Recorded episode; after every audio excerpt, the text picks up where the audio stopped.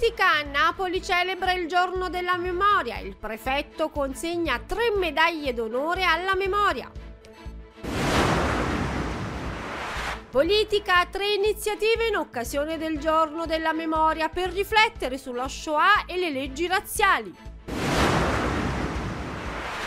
Cronaca, vigili promossi in regione, Vincenzo De Luca condannato in appello, dovrà risarcire 100.000 euro.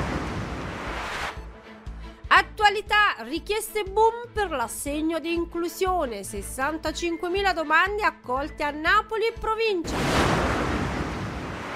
Iniziamo subito parlando di politica in occasione della giornata della memoria che si celebra domani 27 gennaio. Il sindaco di Napoli Gaetano Manfredi insieme al prefetto di Napoli Michele Di Bari hanno consegnato tre medaglie d'onore ai familiari di tre persone che all'epoca furono deportate. Andiamo a guardare insieme il servizio. Io sono Marianna Energe e condurrò l'edizione di oggi.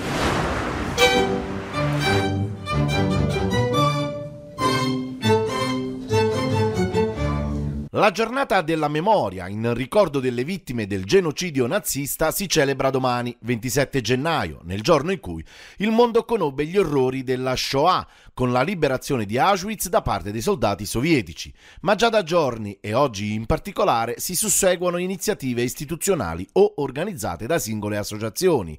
La prefettura è in campo per la consegna delle medaglie d'onore alla memoria delle vittime della furia nazifascista. Così, stamattina alle 12 il prefetto di Napoli Michele Di Bari, affiancato dal sindaco Gaetano Manfredi, ha consegnato le medaglie d'onore alla memoria ai familiari dei tre cittadini deportati e internati nei lager nazisti. Ed eccoli i nomi degli insigniti i cui eredi hanno ricevuto la medaglia d'onore sono Gaetano Greco, cittadino di Striano, che apparteneva alla Marina Militare e venne internato in Sassonia fino alla morte il primo settembre del 45. Luigi Mantile, napoletano, aviere scelto internato negli Stalag 12 e 14, morì nel maggio del 45.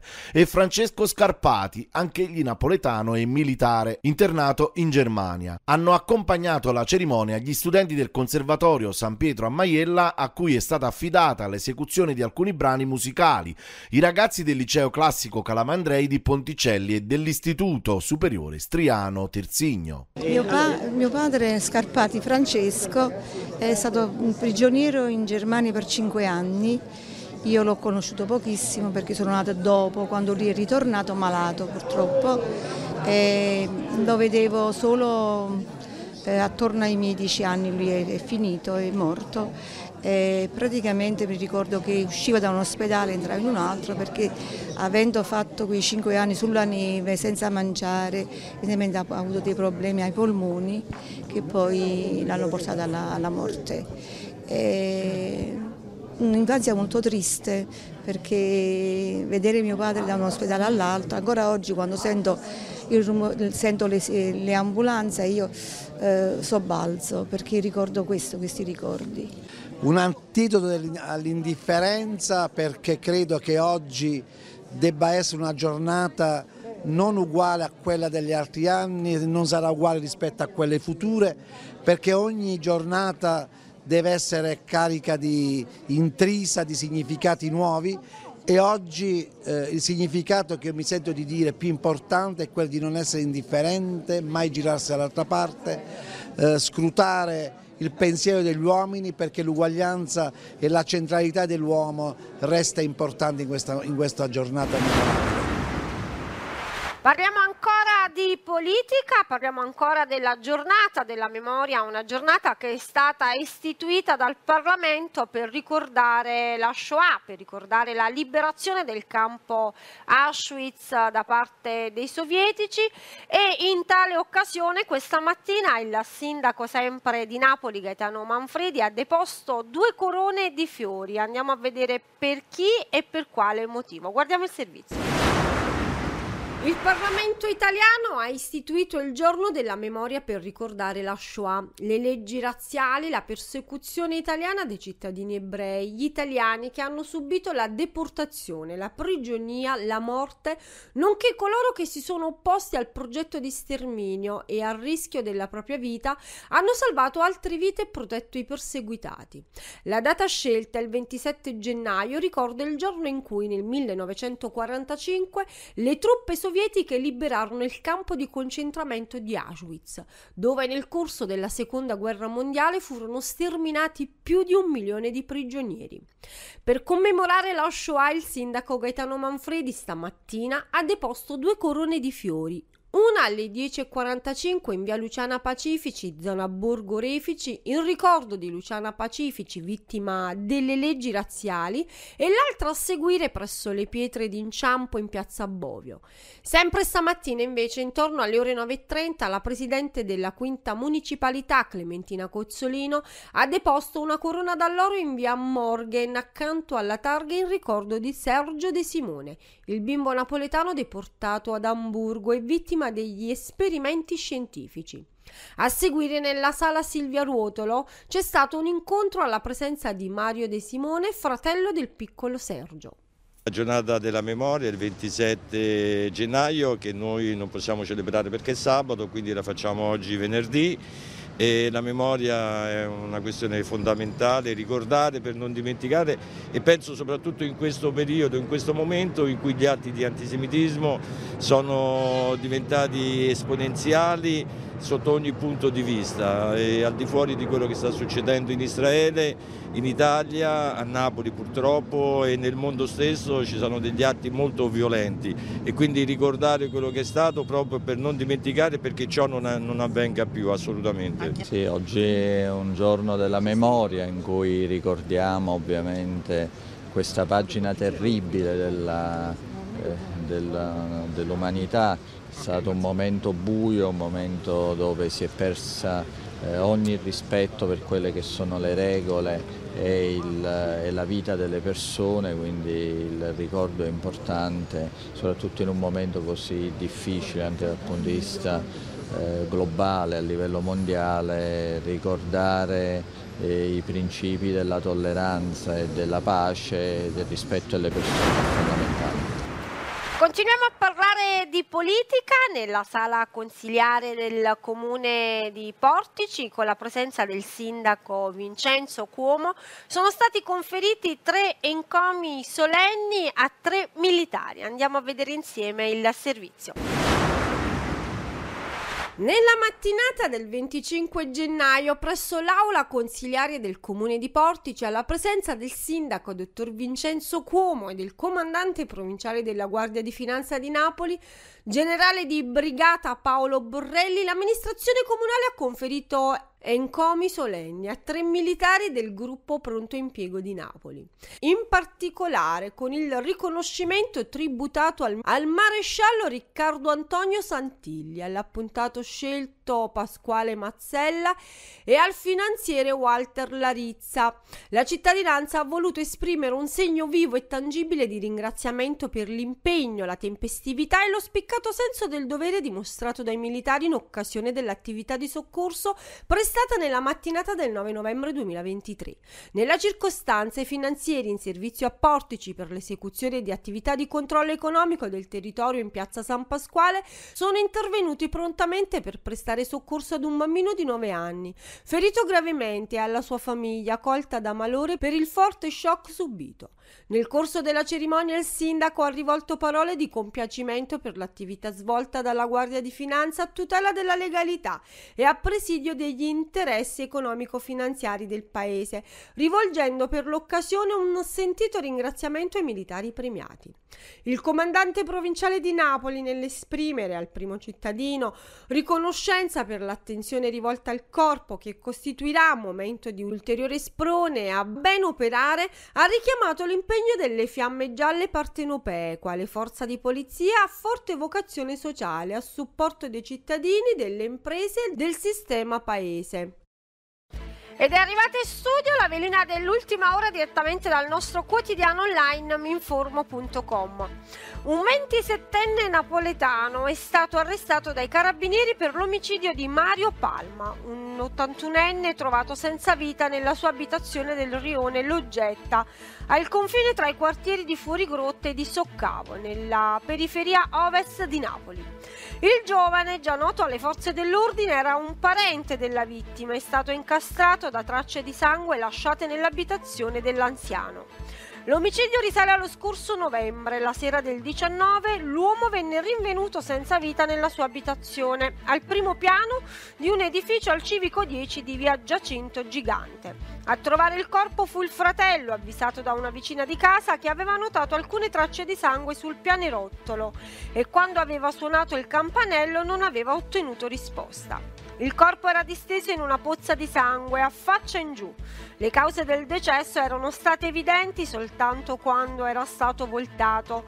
Palma era stato raggiunto da diverse coltellate, diversi fendenti lo avevano raggiunto al volto e al torace.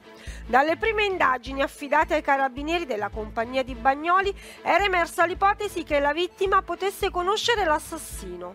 Sulla porta d'ingresso non erano stati trovati segni di effrazione e la casa era in ordine.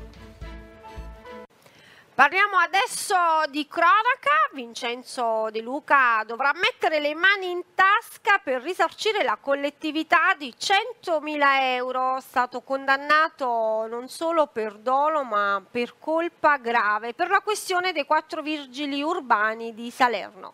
Guardiamo insieme il servizio. Non fu dolo ma colpa grave. Ma la condanna era reale e confermata, anzi aumenta nell'importo e Vincenzo De Luca dovrà mettere le mani in tasca per risarcire la collettività con circa 100.000 euro.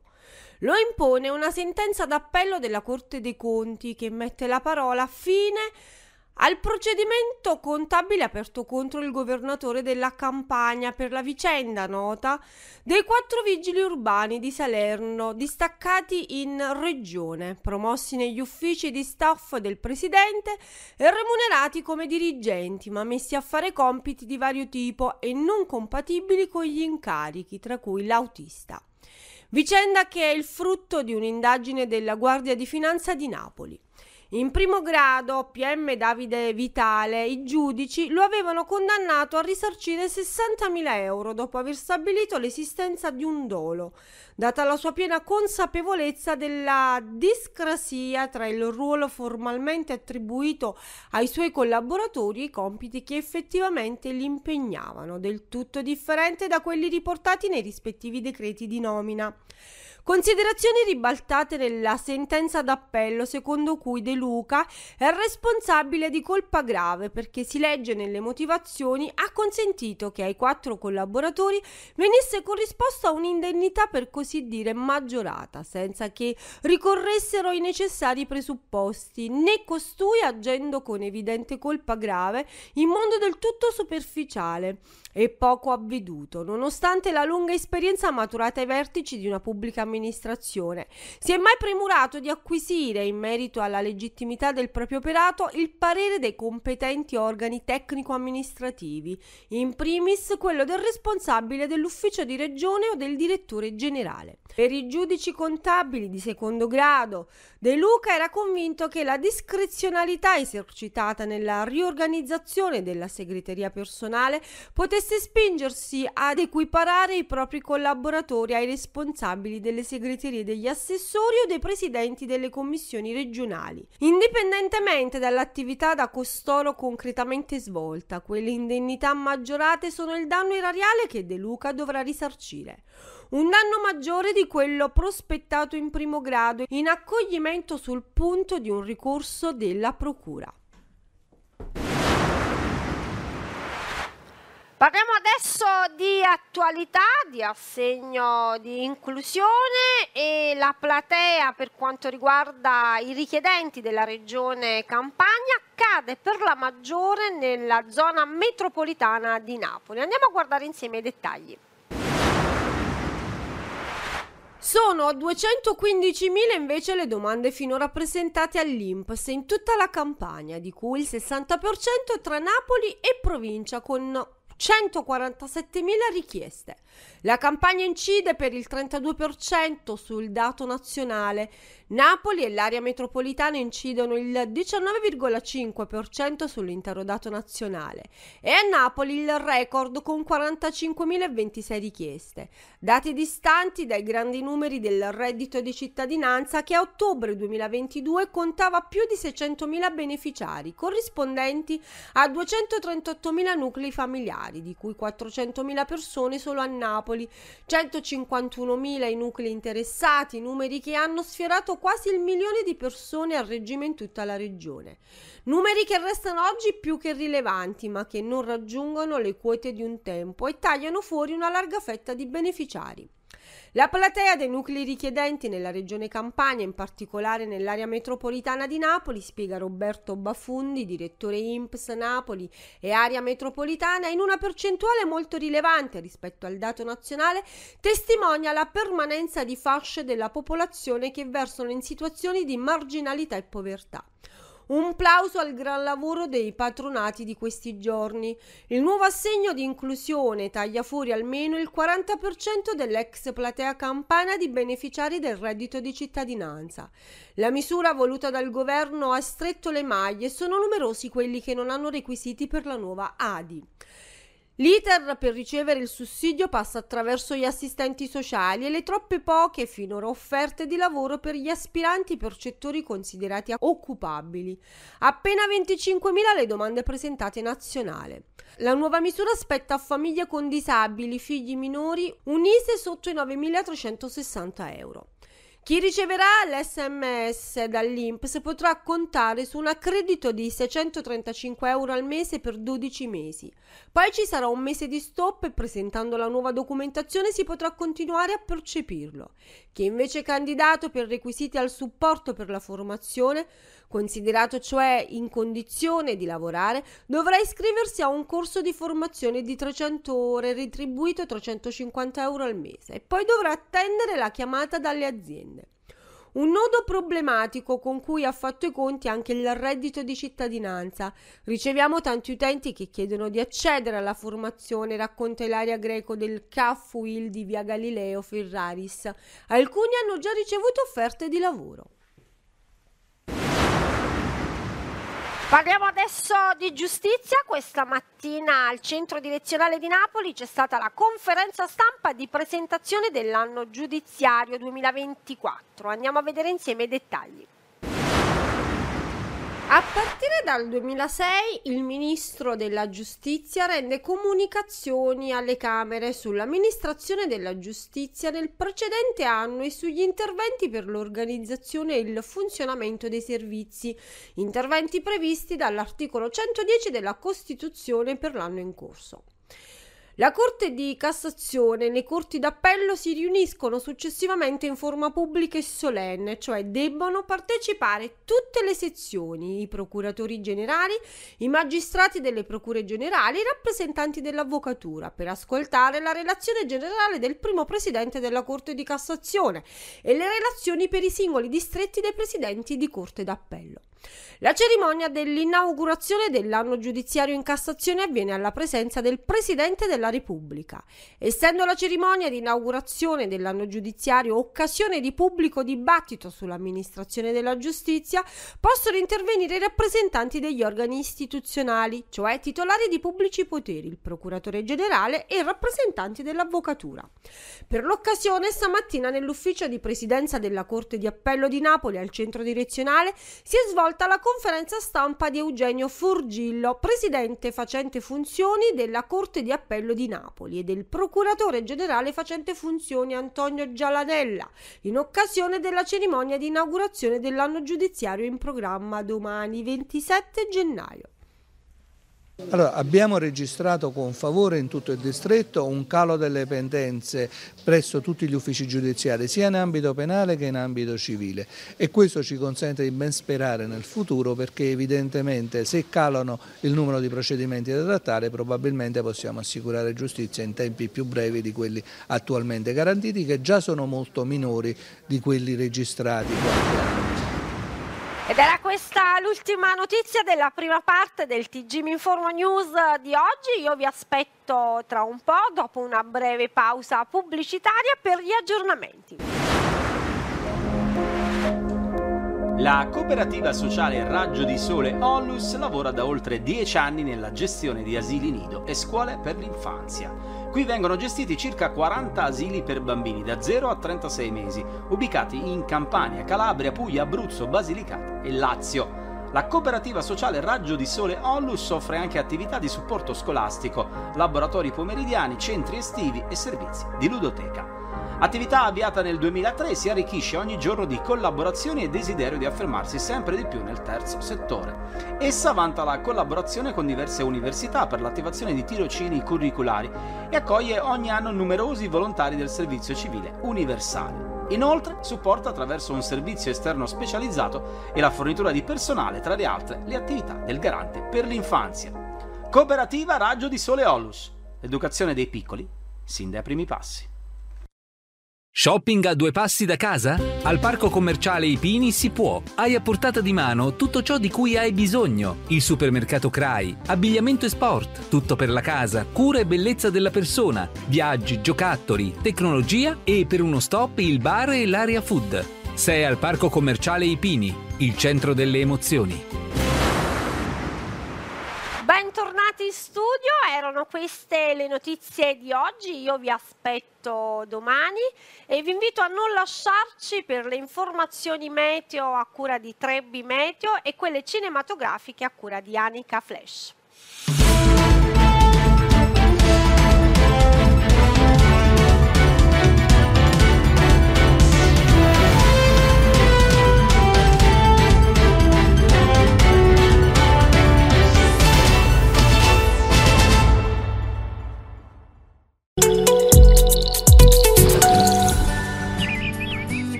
Bentrovati da Nico Schiodetto, previsioni per la giornata di sabato a livello europeo, un possente, enorme e insolito campo di alta pressione con i massimi proprio sull'Europa occidentale, aria mite che giungerà dal Marocco verso tutte le nostre regioni d'Italia e anche ovviamente i paesi oltre Alpe.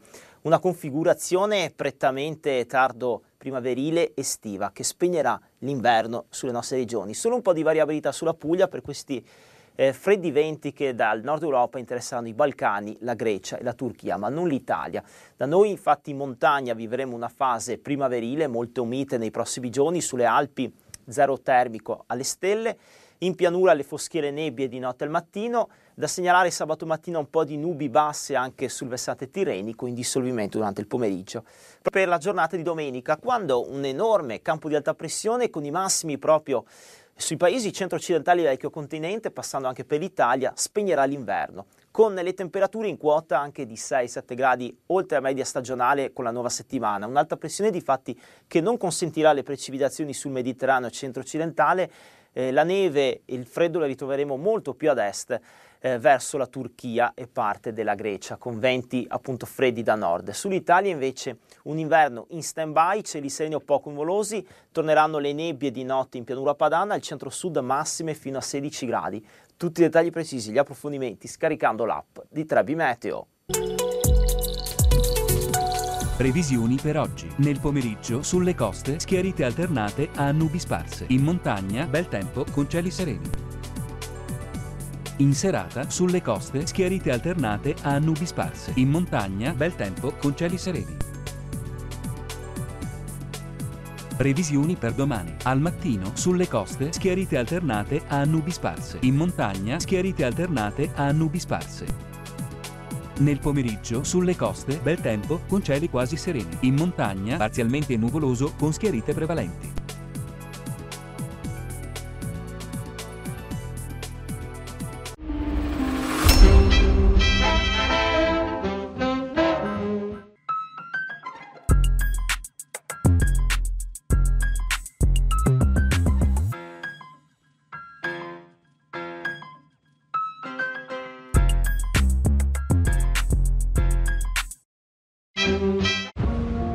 Questi bambini in salvo in Gran Bretagna. Il giorno della memoria. Io ho iniziato, io devo finire. Rivivi le emozioni di una storia straordinaria. One Life al cinema. Alla Barton Academy, gli sfortunati che non possono raggiungere la propria famiglia a Natale. Il tuo dovere è garantire ai ragazzi assoluta sicurezza e buona salute. E sforzati di sembrare un essere umano. Resteranno bloccati con lui per due settimane. Forza, signori! Dal regista di Paradiso Amaro e Sideways. Facciamocene una ragione. Mi sbirci nella camicetta? No, figurati. Sì. Lei mi farà licenziare. The Holdovers, lezioni di vita. Solo al cinema. Una sorpresa per te. Entra. Povere creature è sorprendentemente unico. Una donna che traccia la propria rotta verso la libertà. È una vera delizia. Vincitore di due Golden Globe come miglior film e miglior attrice a Emma Stone. Un'incredibile esperienza che non dimenticherete facilmente. C'è un mondo da assaporare, attraversare, circumnavigare. Il miglior film dell'anno. Vogliamo di più! No, basta, uno è sufficiente. Povere creature. Dal 25 gennaio solo al cinema. Anche se dobbiamo separarci, abbiamo un cuore a legarci.